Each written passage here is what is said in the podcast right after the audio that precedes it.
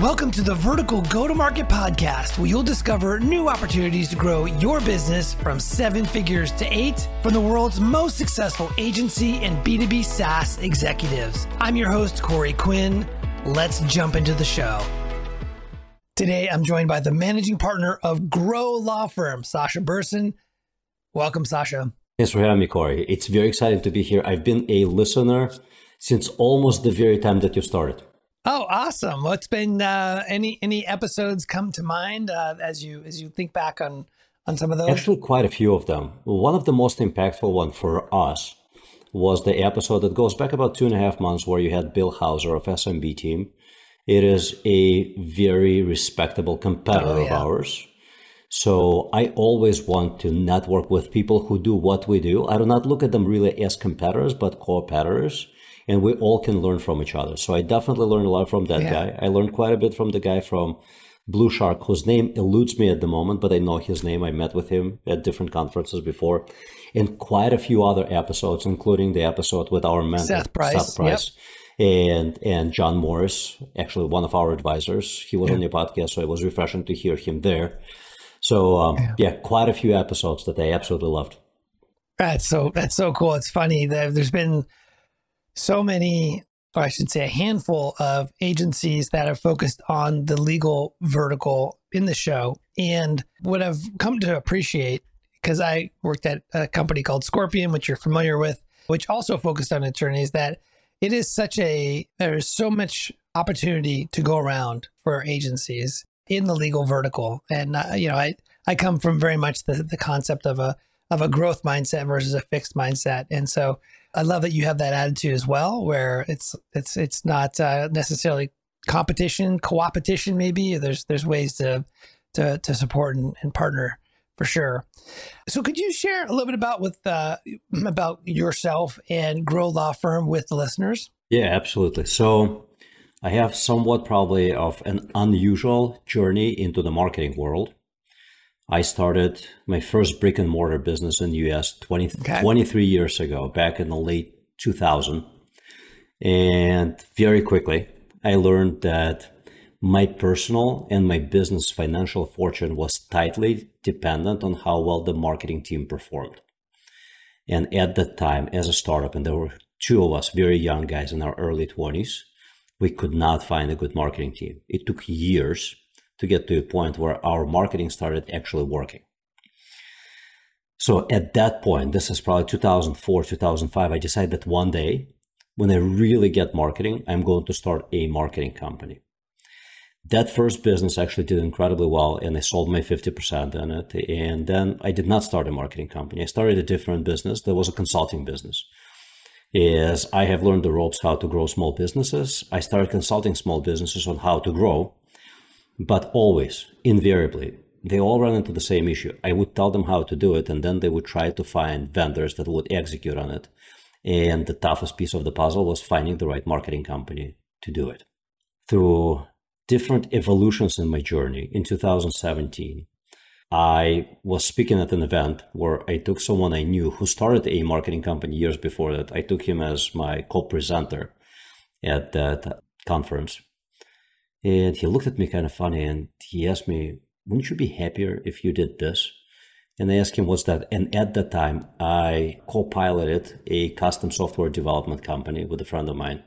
And I did not love it. In fact, I joined that team with the intention of pivoting into the marketing business, and that pivot failed horribly. And the reason why it failed this is a short, funny story. I taught him how to land a lot of enterprise clients for custom software development. And to me, it seemed natural that if we learn those, we'll certainly be able to sell them marketing services. We couldn't. They had their own marketing departments, and thus we couldn't displace whatever it is that they were doing. So that failed. And in 2017, as we were sharing a ride to that conference, Stan looked at me kind of funny. He said, Wouldn't you be happier if you did this? And I asked him, This what? And he said, This marketing. And I said, Yes, I would be. And he's like, Well, how would you like to buy equity in our company? And I said, let's talk. And seven months later, I was a happy co owner of our parent company that is Comrade Digital. And for the last six years and two weeks, I've been co piloting Comrade Digital and one of its brands specifically, which is Grow Law Firm, which is a recent addition to the Comrade brand of families. And I can talk to you about our journey into vertical specialization, which is yeah. funny, be, funny, tragic, money wasteful yeah. journey that that we've taken over these years. So just to be clear, so Grow Law Firm is a sub brand from Comrade Digital. Right. So yeah, share us more. About, what is Comrade Digital, and then yeah, how did you get into the vertical focus strategy? Yeah. So I joined Comrade, as I mentioned, early 2016, January 3rd, 2018, pardon me. And at that time, I tallied it up. The company was serving clients in 54 industries. There was not a team member who was not super stressed out. I mean, every single person on the team was incredibly stressed out. The marketing people, the sales people, the operations people, like everyone's stress level was through the roof. And I was like, you guys know what you're doing, you're delivering results, but this is beyond stressful. Let's figure out one or two verticals that we're going to focus on and start going in that direction until we can just become narrow specialists in those industries. The first year, there was no specialization. We were just solving like really, really basic problems, like sales problems. The first year we grew 40%, but through brute force rather than specialization or focus. Year two, we started looking at like, okay, who do we best serve here? Let's start pivoting. And so we picked one industry that we thought would be a great industry for us to serve. And that industry was stone fabricators. We had a couple of clients and we're doing incredibly well for those clients, incredibly well. Like the first client that hired us, he went from struggling to four years later telling us that thanks, guys. I have so much cash saved up. I can retire now. And by the way, I'm only 47. I mean, he made millions. He went from being broke to making millions, or having millions of dollars in his bank account within a few years. That's the power of like high performance marketing. And so, and then we had another client. We're like, listen, we're doing so good here. Let's do this. And so we start a brand called Stone Fab Marketing. And Stone Fab Marketing was a disaster because what we did not do is we did not really survey the industry to understand whether they really, really wanted our services. What we learned through about a year and a half long journey was that just because they exist and just because we can help them make more money doesn't mean that they actually want to make more money. A typical stone shop is managed by a blue collar guy who used to be a stone fabricator who decided to, well, F my boss. I'm going to go do it on my own his business sense is usually, doesn't apply to everyone, but usually very low. He knows how to work really hard. He knew how to attract a few other guys to his stone shop, and now they're working super hard. And when you start talking to him about, hey, you know, you're like doing six hundred thousand dollars in revenue now, we can help you take it to two and a half million. It's only going to take three years, and you need to invest this much. He goes like, what are you, what are you talking about? Like, I don't care. I'm doing well. My mortgage is paid. My truck is paid for. You know, I can take a vacation. Like, why are you approaching me with all this bullshit? I just don't care. So it was an industry. It was not a competitive industry. They were not. That's interesting. I, I, I can see that. Just, they yeah. just did not give a shit. You know, the only people who gave a shit were the ones who got into the industry through a business decision making process like they chose to be in the industry. They did not start off as laborers of sorts. They were in a, different business. They realized that the profit margins are high if you want to operate that type of business. And our best estimate was that across the entire nation, there are about 10,000 stone shops, and maybe 5% of the owners are actually business minded people. And it was really hard to find them. Really hard to find them. So that failed. So our next was like, all right, where can we measure our performance incredibly well to prove ROI on our services to our clients? And we're like, obviously it's e-commerce. Look at how well we're doing for our e-commerce clients. And it's so easy to prove our ROI to them. And so we go into e-commerce and we build Catapult Revenue brand. That did not work very well Here are the reasons why. And we didn't understand that at the time when we started. Over 95% of our client base at the time were service businesses. Majority of them were B2C service businesses. E-commerce represented like 5% of our book of business. To really expand into e-commerce direction, you need to have dedicated people working on e-commerce. You need to have a dedicated marketing team that's just focused on e-commerce, and you need to have salespeople that really understand e-commerce. We didn't have neither one of those. So we tried and we failed to attract business. And the business that we did attract, we failed to convert. And whatever little we converted, we realized that, man, this is, we're not well equipped to do this. But since before I joined Comrade, I have always looked at one vertical as the vertical that I wanted to serve. And that was the legal vertical. And the reason why I wanted to serve legal vertical are actually very, very same reasons as Bill Hauser from SMB team wanted to serve that vertical. They just check off a lot of check boxes. They really do. And even when I just joined Comrade, there were quite a few law firms that were our clients. So a decision was finally made in 2021 when I was already with Comrade for three years, over three years, to start building a lawyer focused brand, which is Grow Law Firm. So going back into oh yeah, no, I was curious. I was curious back in 2018 when you just joined Comrade. You were in 54 industries. Everyone's stressed out, and you you you decided to try and evolve the agency to focus on one or two verticals. How did you know that that was going to help eventually sort of grow the agency from where it was? Like, what about what about verticalization? What did you know about it? Did you like how did you know that that was the right path? Yeah. So the way I always look at it is when you think about incomes. I'm going to use this analogy. So when you think about incomes, for example, in one profession, and that is healthcare you can think about income levels as a pyramid. So at the bottom, there's the most amount of competition. Those are primary care physicians. And I haven't looked at the numbers in a few years, but like let's say three, four years ago, median income across primary care physicians was about 150,000. When you were moving up to the top, it was more and more of a narrow specialty. And like that last 10% or so were like narrow specialty in oncology, like rare type of cancer. People would make their million plus dollars a year. I wouldn't say without breaking a sweat. They had to work hard and it would, they usually start making that money when they're 37, 38, 39. But you could make that kind of money by being a specialist.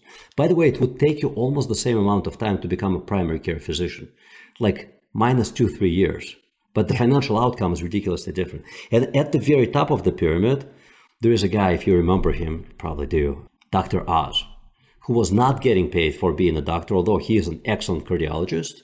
He was getting paid for who he is because he replaced Oprah in show, etc., etc. Let, let me now connect the dots. So when I think about specialization in any type of business, I always think that once you specialize in a vertical or a horizontal, your marketing becomes easier. You have very clear messaging for a very distinct group of people or businesses. Your sales becomes easier because your salespeople know approximately who they're going to talk to, their needs, their problems, their objections, and everything else.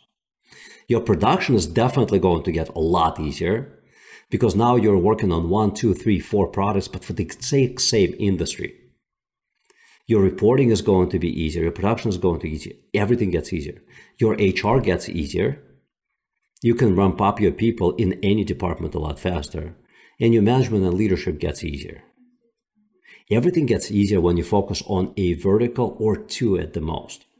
And yeah. profitability definitely follows because you can optimize and streamline your operations a hell of a lot faster when you serve one industry instead of 54. Sure. So looking back now today, having gone through this experience, starting with stone fabricators, moving through e-commerce and, and ending up in legal, how would you have approached this evolution differently from day one, looking back, knowing what you know today? How would you how would you solve this problem? Hindsight is always 2020. so if I knew then what I know now, but the truth is, I knew a lot of what I know now about vertical specialization six years ago when we started. I think it was just a an evolution that took place that yeah. could have been done a lot faster, but because we made ineffective decisions internally, it did take the years that it did. What, what decisions just, just were mistakes? Yeah, like were there any any decisions that maybe an agency owner who is in that situation where they're working with 10, 20, 30 different verticals and they're saying, I really need to get down to one or two. Like, what advice would you have for them as they're thinking through that? Decide on what your selection criteria should be for a vertical. And once you do, tr- trust your gut, but remember that you may be making a mistake. If you learn that you, you have made a mistake, just be prepared to pivot as quickly as possible. Don't, don't drag this out. It's okay. Everybody makes mistakes. Warren Buffett, one the best known investor of all time, has made some severe mistakes. He bought a $400 million business a year before it went belly up. Didn't see that one coming. It happens. It's okay. You know, if you make mistake, you make mistake. So in is Comrade Digital, what are they what what other are they are they just essentially a holding company or are they more of a generalist agency? Like what is what is Comrade Digital today?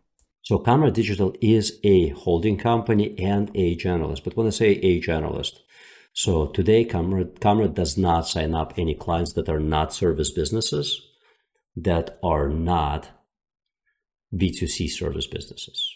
We have yep. plenty of legacy clients who we have been serving for five years plus. Amazing people. We love them. They love us. We do not want to end this relationship. We're going to have this relationship for years to come. But overwhelming majority of new business are law firm owners. When I say overwhelming, uh, Q4, and we're recording this early Q1 of 2024, if my memory serves me right, over 90% of new business that we signed in Q4 was all law firms. And that, that's the power of vertical specialization. We couldn't have done that if we didn't have a dedicated brand to one industry. So back in, in, mm-hmm. in that legal vertical, the focus on legal happened in 2021 ish. Correct. Around there. Correct. That, that's you, when decision what, was made. That's when the decision was made. What did you do after the Correct. decision was made? Like, what were the next steps? Yeah, so we're experts in search marketing. So then we had to build a website that we knew could dominate the search space in time. The website went live in April of 2022. So we're three months, approximately three months away from the two year mark. And then myself, my partner and my production team had to work really hard and be very patient because we know how long it takes to do well in search in a highly competitive industry. We do really well now, yeah. but it took close to two years, like one approximately approximately a year and a half or so before we started seeing decent lead flow coming through search. Did you do anything besides search? Yes, we have certainly attempted other things. We have yeah. done paid search, failure. Paid search in this ultra competitive industry did not work very well. And the reason why I, we believe it did not work very well, and we know how to do paid search very well. But the reason why we believe it didn't work is that lawyers get bombarded, absolutely bombarded by marketing and by advertising from marketing companies. They don't want to see another ad from yet another marketing company promoting our wonderful services. They skip right over those ads. The only ones that reached out to us through those ads were the desperate ones. That's it. We have tried that. We have tried paid social advertising. That worked better for generating MQLs, but not SQLs. We generate marketing qualified leads that have a much longer sales cycle rather than sales qualified leads. They're also very expensive. We do numerous things. We have a Grow Law Firm podcast. We do a lot of organic social media content. We go to conferences. And for about a year, a little less than a year, we ran with outbound sales, hardcore outbound sales, 100 phone calls per sales rep per day. And that stuff flopped and we didn't know why it flopped until I went to your seminars or webinars about gift based outbound. And I very quickly understood that we never stood a chance. Do so you we rely very in- heavily on search. Do you do you focus in on a on a specific practice area within legal? Like, do you only work with personal injury or family law, or are there sub practice areas that you focus on? Almost all B2C attorneys. Like we, we will Okay. not even have a conversation with real estate attorneys because we know that that business comes to, to them through real estate agents. We're not big on bankruptcy law because average case value is kind of low, but competition is kind of high, and a lot of their prospects are not looking to them through, looking for them through search. So, but vast majority of B2C law firms.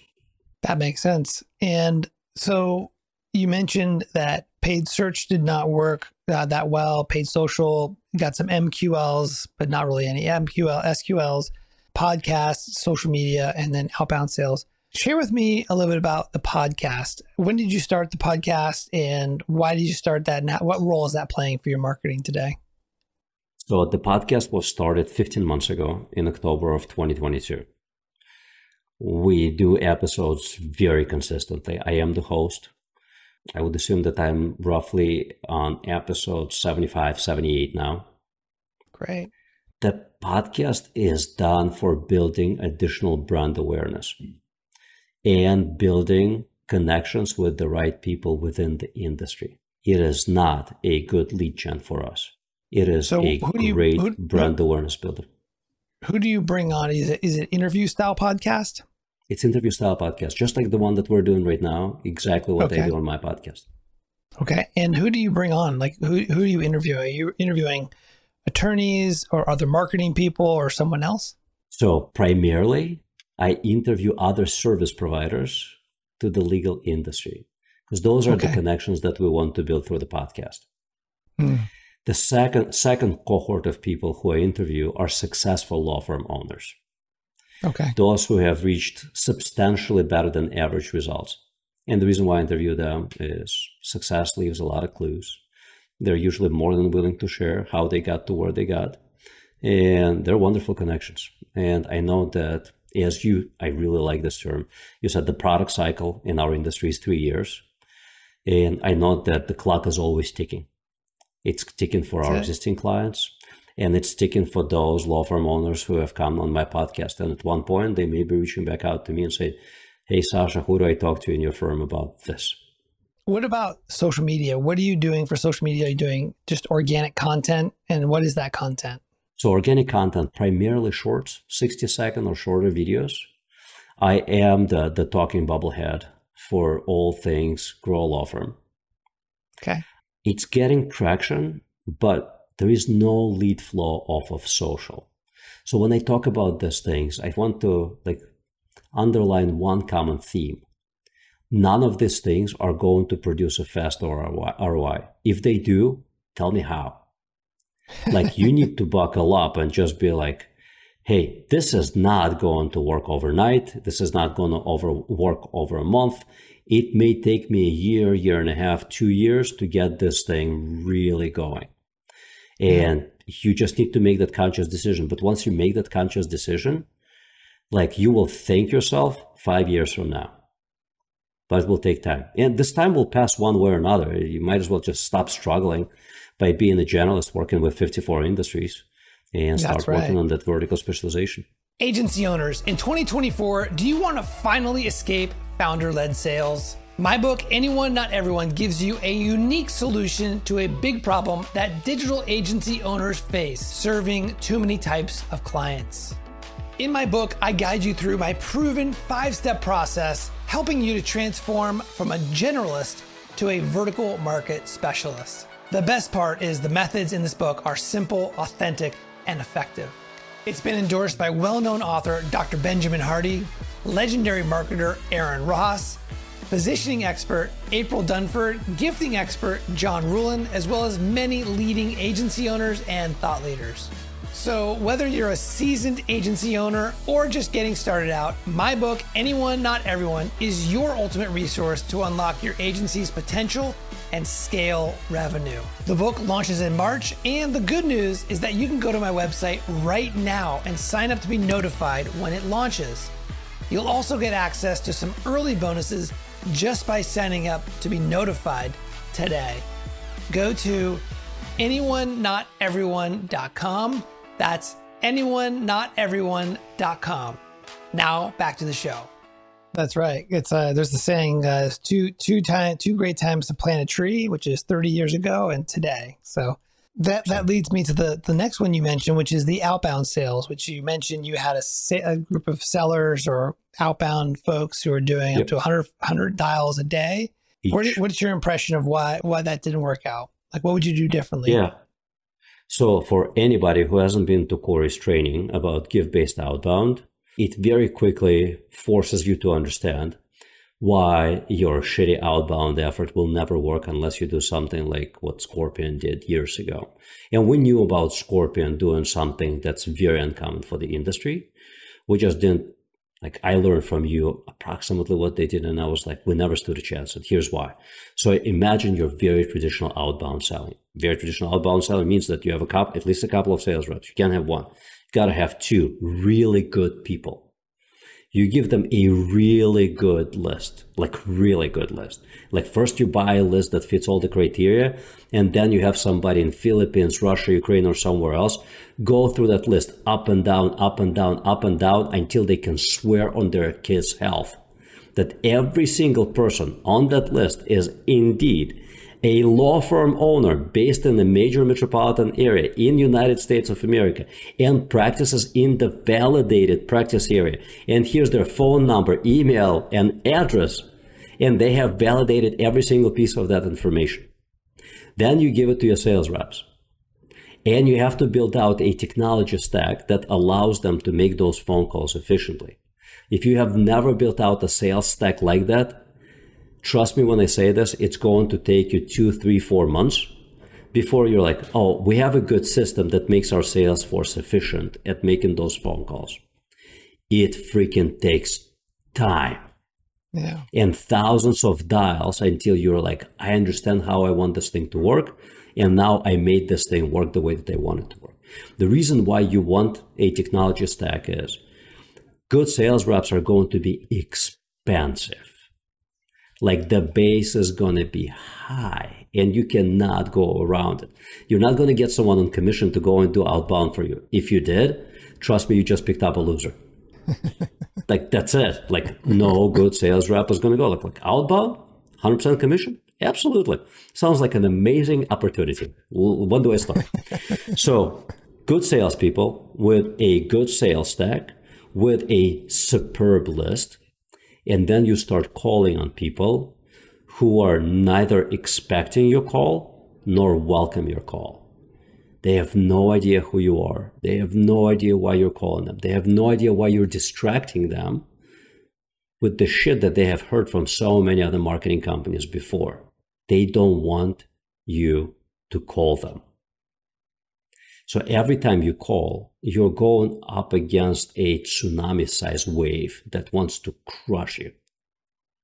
And now to get to the point where you statistically know that that doesn't work, you need to have those salespeople, great salespeople with a great list, with a great sales stack, make 100 phone calls per day, five days a week. All of this is trackable for a number of months until you're like, I have proven statistically beyond any reasonable doubt that this does not work. and then you start listening to Corey and you understand why it doesn't work. And here's the reason why it doesn't work. Scorpion has the exact same list. It's just a hell of a lot bigger.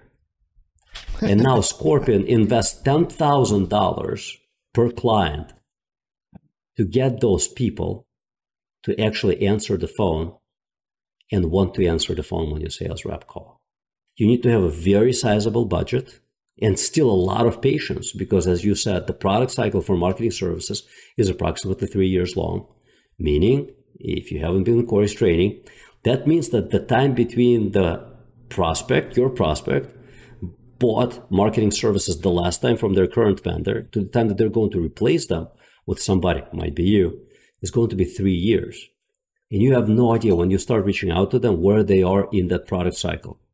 They could be a day before starting to call marketing companies, or they could be three years away. So patience, outrageously cool gifts, professional sales force that doesn't just call, email, but sends gifts and figures out what conferences these prospects go to and flies to those conferences. So if you can pull that off, in three years you're going to be like, I'm rich, but not not before. There's no uh, no quick, quick get quick rich scheme here. Think you represented it very well. Uh, it's interesting as you're saying that you mentioned about every cold call that goes out to these attorneys who's getting a tra- getting the same phone calls from other legal or law firm specific agencies as well as generalist agencies like the big agencies that you know they're calling them too. So they're getting bombarded. And so every phone call is more and more friction. And then on the flip side when you send gifts every set every time you send an amazing gift that's unique striking leaves an impression it builds reciprocity. It's the opposite. 100%. so anyways that came to me what is the importance of relationships? You mentioned you went to associations and conferences. How do those sort of those situations or those you know events help you to grow the the agency? So far, very very minimally, because we're only about we're less than two years into it with this brand. Yeah. It it like it doesn't like again like none of these things are going to be working fast for you. You have to buckle up and be prepared for a very long journey until you actually start seeing success. And guess what? It, it's okay. Like almost nothing is built overnight. The reason why companies that have wild valuations are called unicorns is because that almost never happens.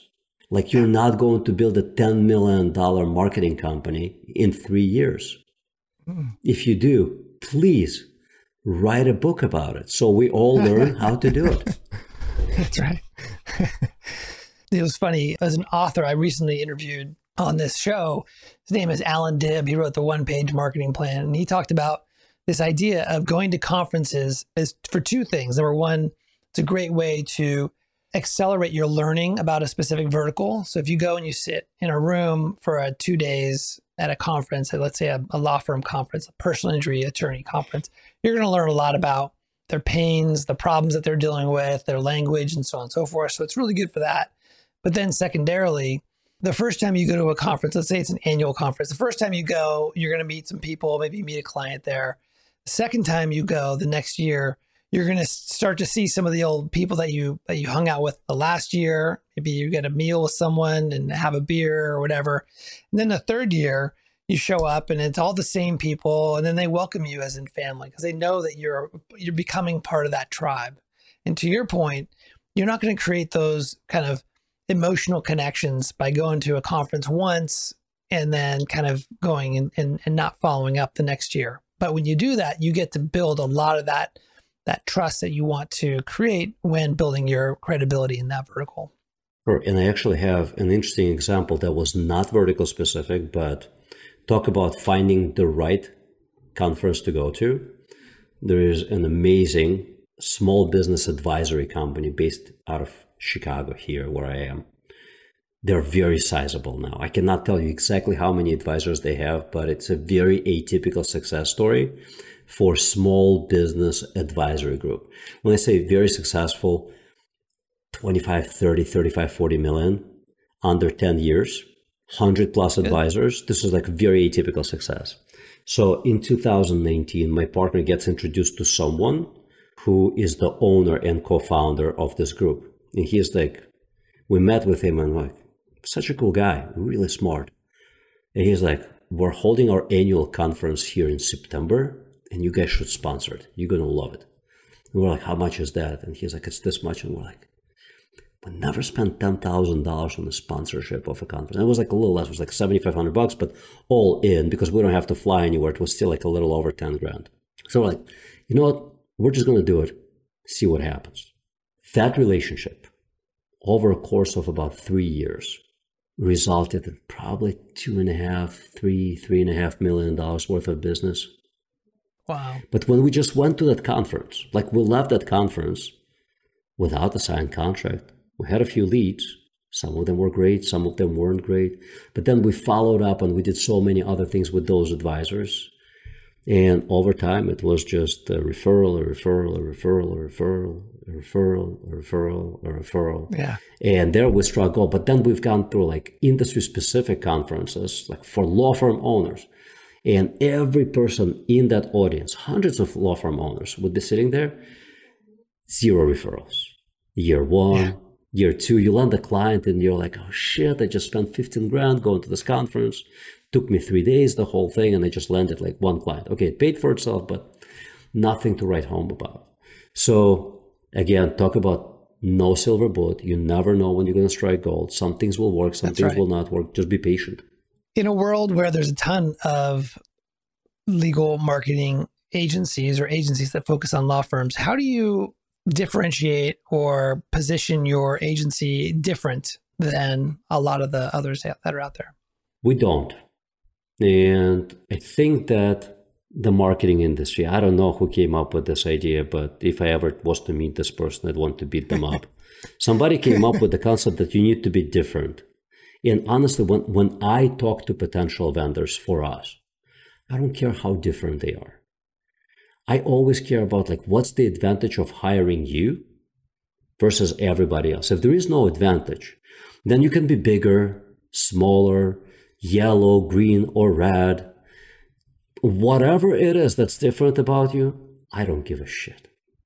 Like, what's the advantage of hiring you? So whenever I think about like what's the advantage of hiring us, and prospects sometimes ask us like, what what what what makes you different?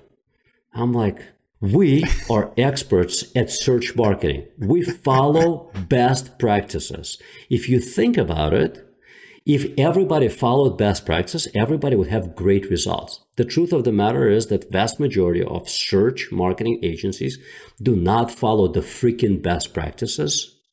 And because they do not, and there are a number of reasons why they do not follow them. And sometimes I'll expand on those reasons. But because they do not follow best practices, you get really shitty results. You want great results. You, just, you, hire somebody yeah. who does like follow the best practices. I think you just called out your differentiator. It's, but the differentiator is actually is actually different than that. The differentiator yeah. is this. So SEO for anybody who has done SEO and knows how to do it right is incredibly hard. Yeah. Because it is hard, it's incredibly labor intensive. Because it's hard and labor intensive, you have to have very high quality people who are inexpensive, or you have to charge premium prices. When you charge super premium prices, your niche within a niche gets really small. So if you want to go big, not build a lifestyle business, but you want to go big, and we want to go big, we want to go $100 million in gross revenue. If you want to do that, you have to have a lot of high quality people who are inexpensive. You have to build your own production offices overseas. That's what we've done. Not easy. Like, not easy. You have to build a management layer that's overseas that you control from here. Yeah. talk about talk about at least two three years to build that up. Yeah, we've done that, and that's powerful. And so it sounds like the the proof is in the pudding for you guys. Your ability to provide 100%. results. Yeah, that's really great. And you know, to be 100%. honest, in the agency eh, eh, the agency space, differentiation is kind of a misnomer in my experience because there's only so many ways you can differentiate in being able to provide the specific services around PPC and SEO. It's just there's not there's there's not much, and usually of all the varying different t- types of ways you could sort of position or, or differentiate, it's being done by your competitors too. So it's very it's a very challenging problem to to approach. Yeah, and and there when it comes to that differentiation, the way that yeah. we usually get a leg up on competition, sort of say, is because we're so incredibly good at SEO. We love getting clients from Scorpion and from SMB team and from a number of other marketing companies because what they guess what they do not do well? It's SEO. SEO. And I understand why. It's hard and it's incredibly labor intensive. It's much more difficult to scale up SEO if you do it well. So SMB team, we looked at their clients, horrible results. Not talking about paid search, not talking about social paid, talking about strictly yeah. SEO. Scorpion, forget it. Awful. like whenever whenever we have somebody coming from them and we see like Scorpion in the footer of the website, yeah, we're like, like, yeah, here we go. We know exactly what to do yeah. here. that's it's good. So that's that is your yeah, and that and that is a that's a way that you're specializing as well. In, yeah. in addition to law firms, it's in the SEO. Are there any negatives to verticalizing a business? I couldn't find one. And I've heard about them, but I don't believe them. Yeah. So the way people would talk about it, like, but your people will get bored. I'm like, no, no, they won't. if they're going to get bored, that just means that I have wrong people in the right seats. Because people who like like being an expert is a lot easier than being a generalist. So the one differentiator between small businesses and larger business, and this applies to marketing companies as you grow, and we are growing. I think we have about 60 employees now, is the larger you get, the more specialists in something you get. And specialists don't want to work for half hour on an e-commerce client, 45 minutes on a healthcare client, 17 minutes on a lawyer client, 25 minutes on snow plowing company. They don't it's pointless. But but if they have an ADD of sorts, and they talk about it very lovingly, like my 16 year old has pretty decent ADHD. I know what that looks like, but I'm like like hey, he wouldn't be a good fit for this business. Yeah, I get it. you know, if you want to work on a different thing every 15 minutes, that's cool. But please go destroy somebody else's company, not mine. Yeah. but when you run like like a five hundred thousand dollar marketing company, like you get generalists who try to do everything. Yep. And it is not a way to scale up. But that is the only true argument that I heard about, like why you shouldn't specialize because your people will get bored. And I'm like, no. Yeah, that's a very common one for sure. What would be your parting advice as we wrap up here, particularly for agency owners who are struggling with scaling? Number one is you got to get an advisor like Corey who knows what they're talking about, who are going to show you a blueprint how to go from point A, where you're serving 54 industries, to point B, where you're serving one, maybe two. Having the right mentor saves tremendous amount of time, energy, and money. It may sound counterintuitive, but whenever I hire a mentor, we're very particular when, when we're like qualifying like whether we should hire this person or not as a mentor because we want to make sure that it's a really good fit for solving our current problem. We've had numerous advisors over the years and sometimes we would look at an advisor like i have an advisor lined up who would be amazing. We talked it over with my partner and we're like not today. In six months because the list of problems that we're solving today it's not going to solve itself this guy is going to help us solve next level problems so we're going to hire him like Q3 of 2024, just not today. But we know that for every level of problems, we're going to solve them a lot faster with the right advisor. So if there was just one, one, one advice, hire an advisor. They will, like you think that they're going to cost you money. In reality, they're going to save you a ton of money. Who Not How is one of my favorite books I've read recently that talks to that it's in that stack. I don't see, yeah. but it's, it's, it's in that stack. Yeah. Yeah. There you go. Yeah. Lo- love Dan, Dan Sullivan. Great books. Yeah. Great books. Yeah. Do you uh, go to any kind of coaching groups like EO or Vistage, or are you a member of Strategic Coach? Do you do you guys do that there? My partner is a member of Strategic Coach with Dan Sullivan, and yeah. he is with uh, I forget the name of the group. I think it's based on the other book, which is uh, 10x is easier than 2x which yeah. I see. That's like not title number four from the top. I see that one. And we currently have one of the people who was on your podcast a couple months ago, John Mar- Morris. He is our yeah. advisor. And the reason why we really want to work with John, we know Rise. Rise has actually been referring business to us for years. We know it's a great organization. We lost an employee three years ago and she went to work for Rise. And I was like, it's a great choice. I wrote a recommendation letter. I was like, if you guys don't hire her, her you're idiots. It's a great company. So when my partner, my partner loves networking. I freaking hate networking. So my partner brings in a lot of good connections. So when he, yeah. when he met John and he was like, hey, we can like talk to John about like helping us. And I'm like, John from Rise. And he's like, yeah. And I'm like, great. That's amazing. Because yeah. we know that guy sold Rise for tremendous amount of money. We don't know exactly how much. And we know he didn't reach $100 million, but guess what? We're still at around 5 million. And we know that when he sold his business, it was like upwards of 40. So I'm like, if we can hire a guy to advise us who grew his business to like almost 10 times of where we are, I'm like, cool. Help us get to that next level. It's amazing. Yeah. Yeah. Yeah. John's yes. awesome. So we see John often. Last question for you. What is your motivation? I have a few. One of my motivations is that I'm never satisfied. Like, I make very decent money. It's not that I'm greedy. I have a good lifestyle, but I feel that I could do more. And a couple of years ago, I learned from this guy. I'm a religious Jew. He's a religious Jew, but I'm just not quite as religious as he is. And he is like, one of the great tenets of our religion is that you have to be incredibly charitable. He is like, I do this every year. Every year, my goal is to double my charitable contributions. Do you know how freaking hard it is to double your charitable contributions every year? When I heard him say that, I was like, I'm going to do it. It's going to be my goal to double my charitable contributions. And I'm not very strategic. I'm not like Ray Dalio or Warren Buffett or Bill Gates.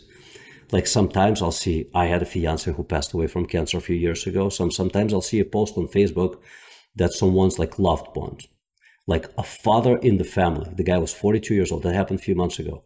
Passed away from cancer. No source of income. Little kids. I was like, here's five grand. I have no idea who you are.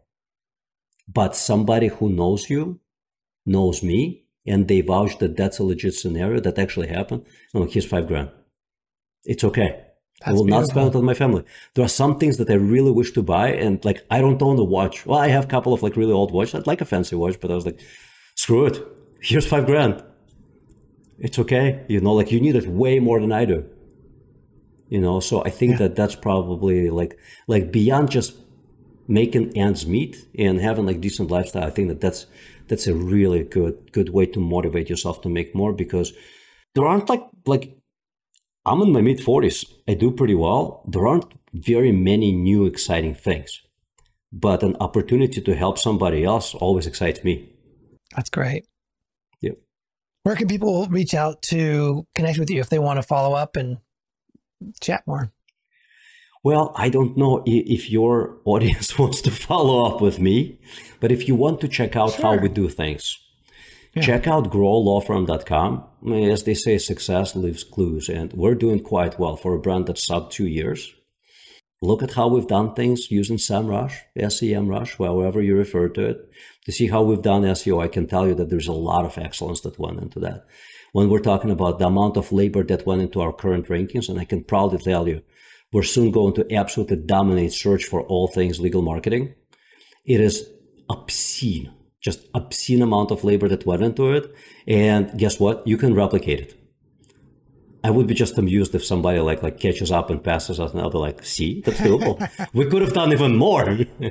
and all things that we do on social and other things like like everything like you could reverse engineer everything that's being done and and if you follow like our lead there you could be like this is cool we'll do this. Just remember have a lot of patience. Like it's not going to be like in a year's time we're going to start getting 20 hot leads a month through our website.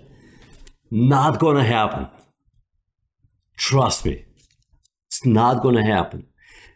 But just keep in mind that it doesn't mean that you shouldn't do it. You should absolutely do it because the struggle of being a generalist is very real and it's not going anywhere unless you settle on a vertical and pursue it. Beautiful.